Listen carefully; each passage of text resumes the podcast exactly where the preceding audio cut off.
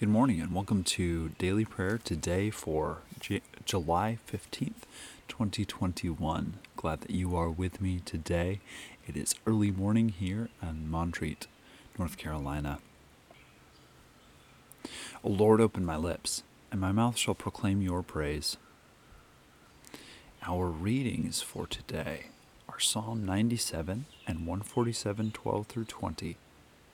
1 Samuel 20, 24 through 42, Acts 13, 1 through 12, and Mark 2, 23 through 3, 6. Listen for God's word to speak to you. Psalm 97 The Lord is king. Let the earth rejoice. Let the many coastlands be glad. Clouds and thick darkness are all around him. Righteousness and justice are the foundations of God's throne. Fire goes before God and consumes God's adversaries on every side. God's lightnings light up the world. The earth sees and trembles. The mountains melt like wax before the Lord, before the Lord of all the earth. The heavens proclaim God's righteousness, and all the peoples behold God's glory. All worshippers of images are put to shame those who make their boasts in the worthless idols, all gods bow down before God. Zion hears and is glad, and the towns of Judah rejoice, because of your judgments, O God. For you, O Lord, are most high over all the earth. You are exalted far above all gods. The Lord loves those who hate evil. God guards the lives of God's faithful. God rescues them from the hand of the wicked. Light dawns for the righteous, and joy for the upright in heart. Rejoice in the Lord, O you righteous, and give thanks to God's holy name. Psalm 147, 12 through 20. Praise the Lord, O Jerusalem. Praise your God, O Zion. For God strengthens the bars of your gates. God blesses your children within you. God grants peace within your borders. God fills you with the finest of wheat. God sends out God's command to the earth. God's word runs swiftly. God gives snow like wool. God scatters frost like ashes. God hurls down hail like crumbs. Who can stand before God's cold? God sends out God's word and melts them. God makes God's winds blow and the waters flow. God declares God's word to Jacob, God's statutes and ordinances to Israel. God has not done, dealt thus with any other nation. They do not know God's ordinances. Praise the Lord. 1 Samuel 20, 24 through 42. So David hid himself in the field. When the new moon came, the king sat at the feast to eat. The king sat upon his seat, as at other times, and up, upon the seat by the wall. Jonathan stood while Abner sat at Saul's side, but David's place was empty. Saul did not say anything that day, for he thought, Something has befallen him. He is not clean. Surely he is not clean. But on the second day, the day after the new moon, David's place was empty. And Saul said to his son Jonathan, Why has the son of Jesse not come to the feast, either today, yesterday, or today? Jonathan answered Saul, David earnestly asked leave of me to go to Bethlehem. He said, Let me go, for our family is holding a sacrifice in the city, and my brother has commanded me to go there. So now, if I have found favor in your sight, let me get away and see my brothers for this reason, he has not come to the king's table. Then Saul's anger was kindled against Jonathan. He said to him, You son of a perverse, rebellious woman! Do I not know that you have chosen the son of Jesse to your own shame and to the shame of your mother's nakedness? For as long as the son of Jesse lives upon the earth, neither you nor your kingdom shall be established. Now send and bring him to me, for he shall surely die. Then Jonathan answered his father Saul, Why should he be put to death? What has he done? But Saul threw his spear at him to strike him. So Jonathan knew that it was the decision of his father to put David to death. Jonathan rose from the table in fierce anger and ate no food on the second day of the month, for he was grieved for David, because his father had disgraced him. In the morning, Jonathan went out into the field to the appointment with David, and with him was a little boy. He said to the boy, Run and find the arrows that I shoot. As the boy ran, he shot an arrow behind, beyond him. When the boy came to the place where Jonathan's arrow had fallen, Jonathan called to the boy and said, Is the arrow not beyond you? Jonathan called after the boy, Hurry, be quick, and do not linger. So Jonathan's boy gathered up the arrows and came to his master. But the boy knew nothing. Only Jonathan and David knew the arrangement. Jonathan gave his weapons to the boy and said to him, Go and carry them to the city.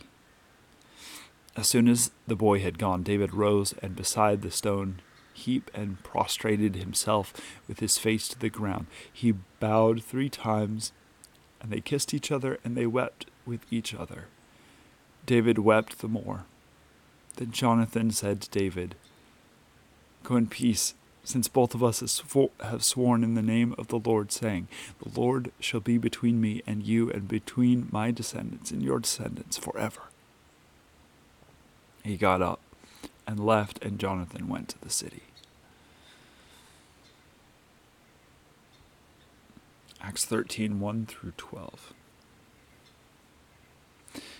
Now, in the church of Antioch, there were prophets and teachers Barnabas, Sim- Simeon, who was called Niger, Lucius of Cyrene, Manaen, a member of the court of Herod the ruler, and Saul.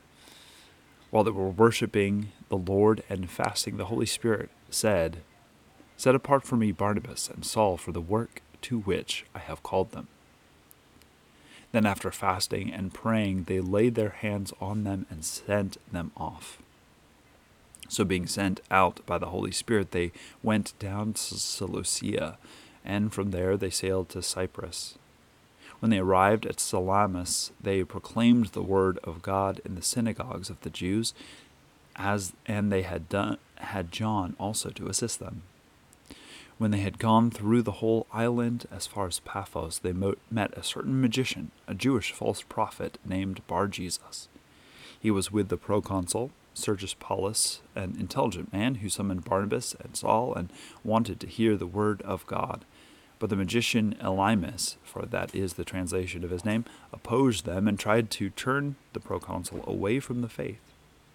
But Saul, also known as Paul, filled with the Holy Spirit, looked intently at him and said, You son of the devil! You enemy of all righteousness, full of deceit and villainy, will you not stop making crooked and straight paths of the Lord?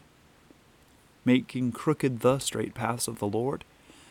And now listen, the hand of the Lord is against you, and you will be blind for a while, unable to see the sun. Immediately, Mist and darkness came over him, and he went about groping for someone to lead him by the hand. When the proconsul saw what had happened, he believed, for he was astonished at the teaching about the Lord. And from Mark chapter 2, verses 23 through 3 6. One Sabbath, he was Jesus was going through the grain fields and as they made their way, his disciples began to pluck heads of grain. The Pharisees said to him, Look, why look, why are you doing what is not lawful on the Sabbath? And he said to them, Have you never read when David did when he and his companions were hungry and in need of food? He entered the house of God when Abiathar was high priest and ate the bread of the presence which it is not lawful for any but the priest to eat, and he gave some to his companions. Then he said to them, The Sabbath is made for humankind, and not humankind for the Sabbath. So the Son of Man is Lord even of the Sabbath. Again he entered the synagogue, and a man was there who had a withered hand. They watched him to see whether he would cure him on the Sabbath, so that they may accuse him. And he said to the man who had the withered hand, Come forward. Then he said to him, Is it lawful to do good or to do harm on the Sabbath, to save life or to kill?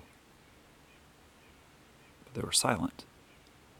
He looked around at them in anger. He was grieved at the hardness of heart and said to the man, Stretch out your hand. He stretched it out, and his hand was restored. The Pharisees went out and immediately conspired with the Herodians against him, how to destroy him.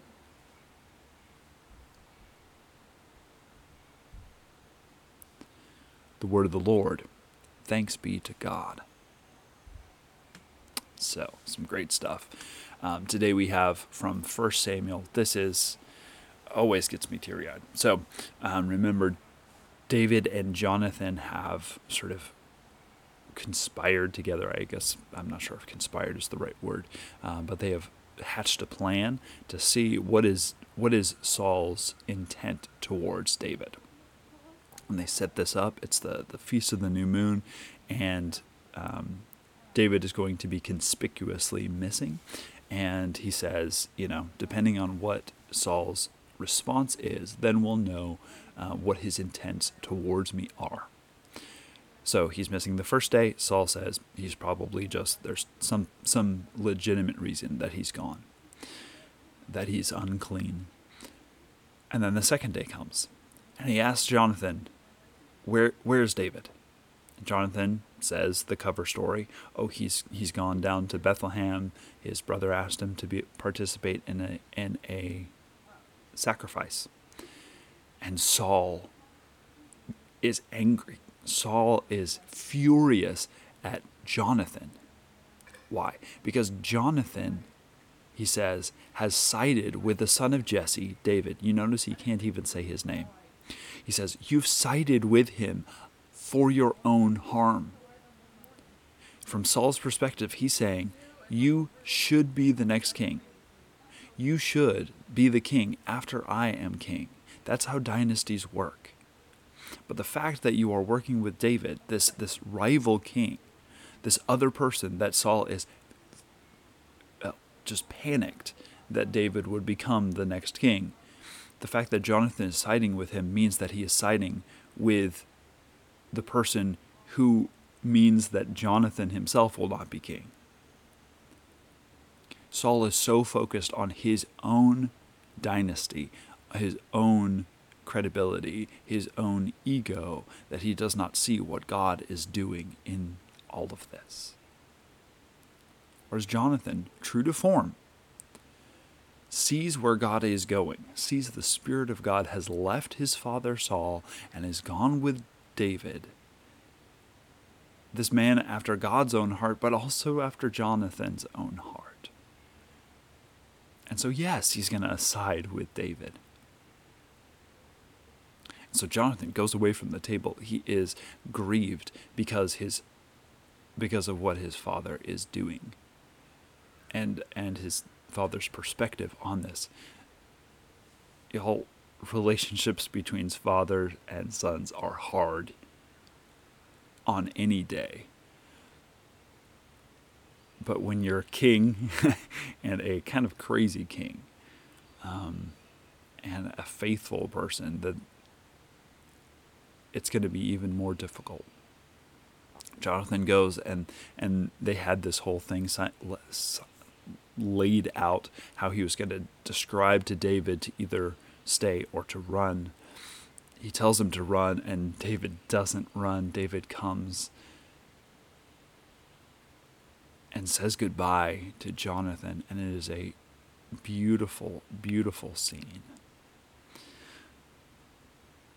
As far as they know, this will be the last time that they will see each other. It's not actually the last time, but it feels like it could very easily be and they pledge again to one another that their houses will be united no matter what happens. And David leaves. David flees. David runs from the current king of Israel. And this begins this period in David's life that is tumultuous, but it is the time when he really, truly comes into his own. I love that one. Anyways, um, then we have from Acts. This is actually the the text for Sunday, so spoiler alert. Um, we go to the church in Antioch, who is becoming sort of the new hub for Christianity, especially in the Gentile world. And Paul and Barnabas are chosen to be leaders. They are chosen um, by the Spirit of God to go out and proclaim the good news. The, the good news that these believers in Antioch have heard, other people are now going to hear, and so they go out. This is really interesting because this is a, a an official sending, right? Um, from not Jerusalem, but from Antioch, this new sort of hub. And who do they choose? It's Barnabas, uh, sure, the son of encouragement. He has he's he's done a lot of things lo- recently, right? Um, that we have seen, but also Saul. Saul, this guy who very recently was trying to murder people in the church, right? He um, he has now been here in Antioch for about a year, and he's the one that is being sent out. That's really interesting. That's really um, remarkable, isn't it? That they would choose, or that the Spirit would choose Saul. Again, we know um, that God has said, you know, this is the one that I have chosen to, to do this special work. But the fact that the, the believers in Antioch were able to discern that and go with it and say, yeah, I think you need to really do this. It says a lot about our call. Um, I am I am lucky because I was one who sort of heard personally a call and to into ministry, and then was able to receive it. But I know so so many of my fellow ministers and those who are called to leadership in the church where they may not discern the call themselves or they do and they don't want to hear it, right? But it's those around them who say, you know what, I think you are called to something special. Some of those go into ministry early and say, yes, this is, this is what I have been called to do. Um, and many of them go into other careers and do something else. And then, you know, in their later years, really hear that call and go to seminary as they're in their 40s or 50s or 60s.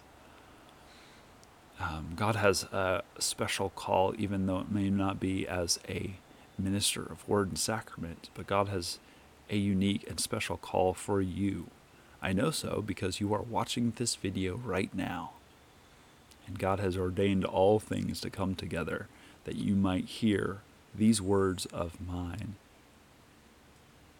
Discern what is the will of Christ for you? What is God calling you specifically to do? How are you participating in the kingdom of God? And if you have a hard time hearing that voice yourself, what are the people around you saying? What are the people around you calling the faithful people? What are what do they see in your life, in your skills and abilities? We're getting preachy this morning. All right. Then in Mark, Jesus comes to, um, is going through a grain field and he is picking grain, or the, the disciples are picking some grain. The Pharisees see this. I always imagine they sort of pop up out of like um, Spanish Inquisition style, out of the um, out of the grain field, and they say, "Oh, oh, you're doing this thing that you're not supposed to do," um, because they had not only taken the law of you should not work on the Sabbath, but then they make all these extra rules and laws beyond that to fully, completely define what work might be, um, what you're not supposed to do, what you are supposed to do, this and that, and all the minutia. And apparently, walking by and you know grabbing some grain and just sort of rubbing it that does count as work. So they say you're you're breaking the rules. Jesus says, no, they're not. That's a dumb rule, first. Second of all, sometimes, yeah, we break the rules. Look at David. David ate the bread of the presence, the, the bread that only the priests were supposed to eat. And yeah, he was still a pretty good guy. Um, we'll hear that story, I believe, tomorrow or the next day. And he says, you know what? Sabbath is a gift. Sabbath is given to us by God. God has given or God has given the Sabbath to human beings for human beings' benefit. This isn't for God's benefit.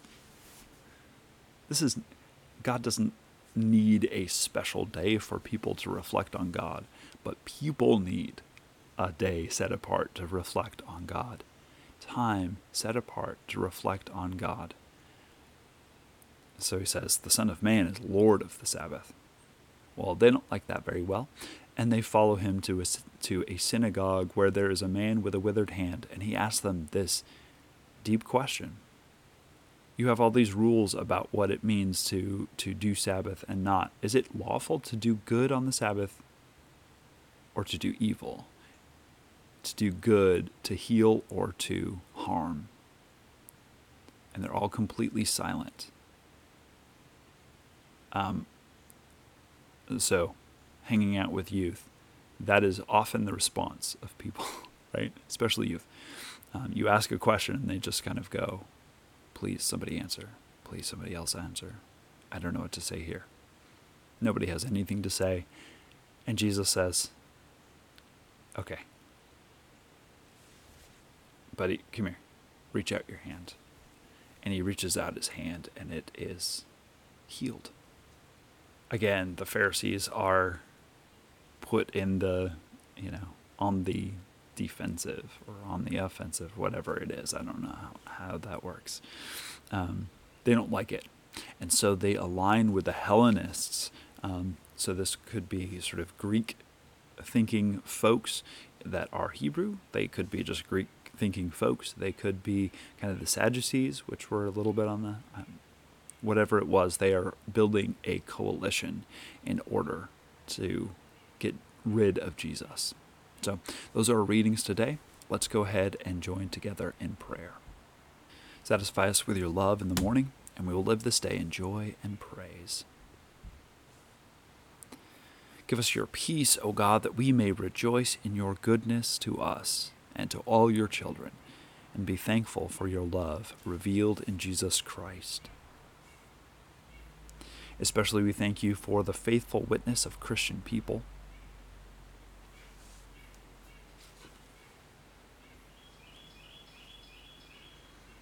The vast universe of galaxies and stars.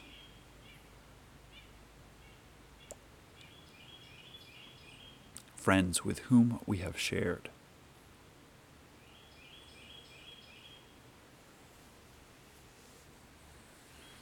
Courage to be bold disciples.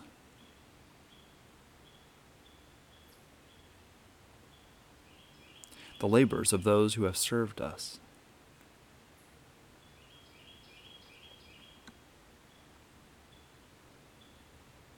People of God, for what else do we give thanks?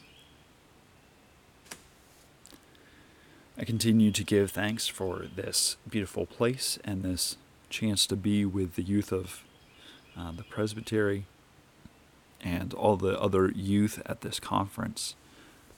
Pray that God would continue to work in and through all those gathered.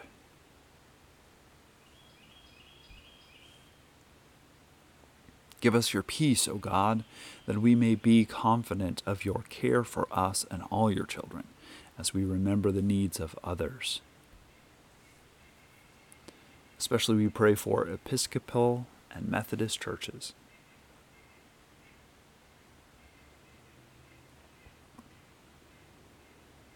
Racial justice and reconciliation.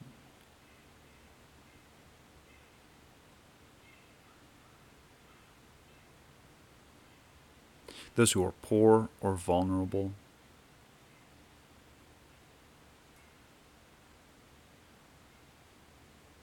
agents of caring and relief.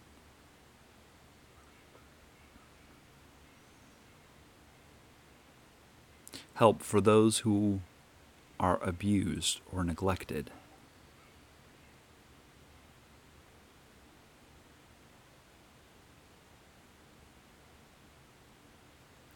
People of God, for what else do we pray? I pray for my friend Katie. All the distractions that she has in life that um, really separate her from God.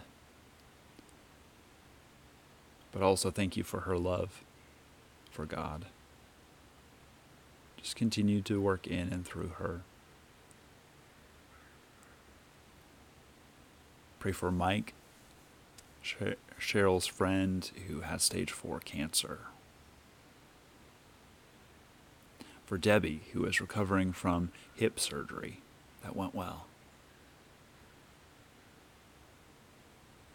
For Bill's friend, who is continuing to recover from a stroke, though her eyesight is continuing to be bad. For all those others who are on our hearts and our minds this morning.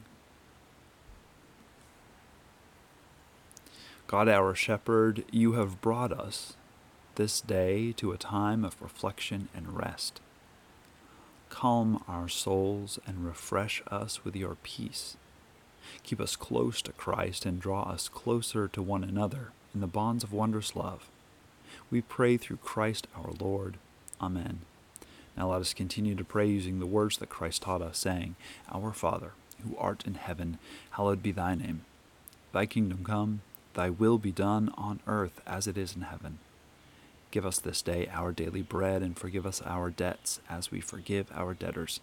And lead us not into temptation, but deliver us from evil. For thine is the kingdom, and the power, and the glory forever. Amen. Now may the Lord, who is our peace, give us peace at all times and every way. Amen. Bless the Lord. The Lord's name be praised. Thank you so much for joining me this morning. Join me tomorrow for some more. Like this video, share it with someone else, click on the subscription and the notification button, as well as going to our website, johncalvinchurch.org.